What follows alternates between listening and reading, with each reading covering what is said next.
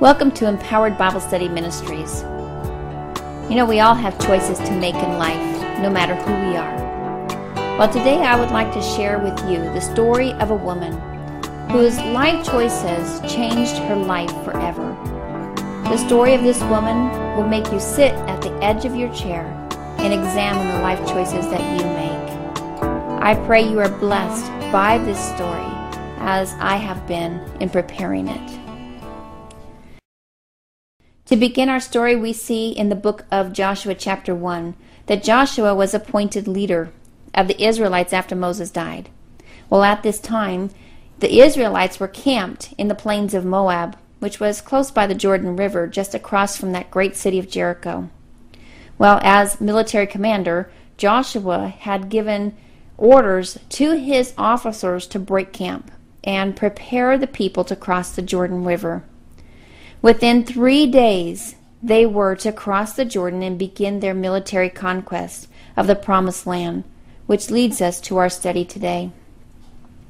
Well, prior to all the Israelites crossing the Jordan River, Joshua sent two spies into Jericho to evaluate the situation. Now, when the spies entered the city of Jericho, there was a sense of fear throughout the city because they had heard of the Israelites coming. While the spies made their way to the house of a woman named Rahab, where they ended up taking refuge. Now, Rahab was a prostitute, and as a prostitute, she lived on the edge of life. But Rahab made a life choice that would change her life forever. While she shared the general mood of fear with the rest of Jericho's population, she alone turned to the Lord for her salvation. Well, the king heard that the spies were in the city, and he sent his guards to find them. Rahab's faith gave her the courage to hide the spies and lie to the king's guard. Well, she knew that her position was dangerous. She was committing treason by hiding and helping the spies. In fact, she could even be killed if she was caught. But you know, Rahab feared God more than she did the king. You know, Rahab made a courageous decision to turn away from the evil and the corruption of the Canaanites, to turn away from prostitution. She made a courageous decision to turn to God and become identified with the people of God. So not only did Rahab hide the spies, but she helped them escape and even advised them where to take refuge in the mountains. Well, she put her faith into action before the spies left, Rahab thought about her family, and she asked the spies to save and rescue her and her family from the military conquest. While the spies instructed Rahab to tie a scarlet cord in the window to identify her house as a house of safety. In this way, the soldiers would know to pass over her house and not harm them.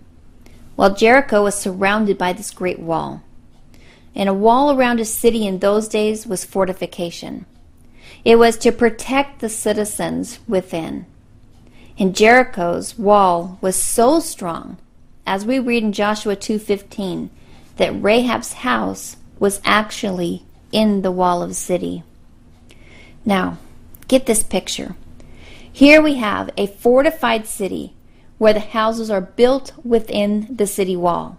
And the Israelites arrive and begin marching around the walls for seven days. And then they were given orders to sound their horns, which was different from what they had been doing before. And the Israelites shouted, and immediately the walls all fell. All the walls fell except for Rahab's house with the scarlet cord in the window. Well, this opened Jericho up to the invasion of the Israelite soldiers, and Rahab and her family were saved. You see, Rahab demonstrated a strong faith in the Lord and her faith saved the lives of the spies, herself, and her family. There are some strong lessons for us to learn here. We see three main points in Rahab's life. First, she believed in the testimony she had heard about God.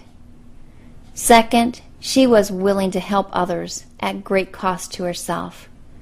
And third, she did not let fear affect her faith in God's ability to deliver.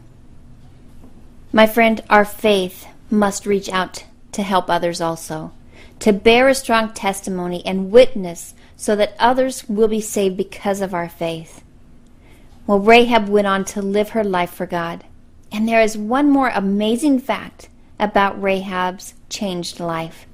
Did you know that she is actually one of the women that are listed in Jesus Christ's lineage? Rahab was the mother of Boaz, thus an ancestor of David and Jesus. You know, no matter what we have done in our past, remember that Rahab rose above her situation through her trust in God, and we can do the same. Rahab heard of God's miraculous care for his people. She was convinced of the supremacy of Jehovah and so believed.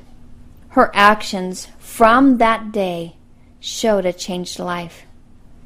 James 2:17 says in the same way faith by itself if it is not accompanied by action is dead. You see we cannot earn our salvation by serving and obeying God.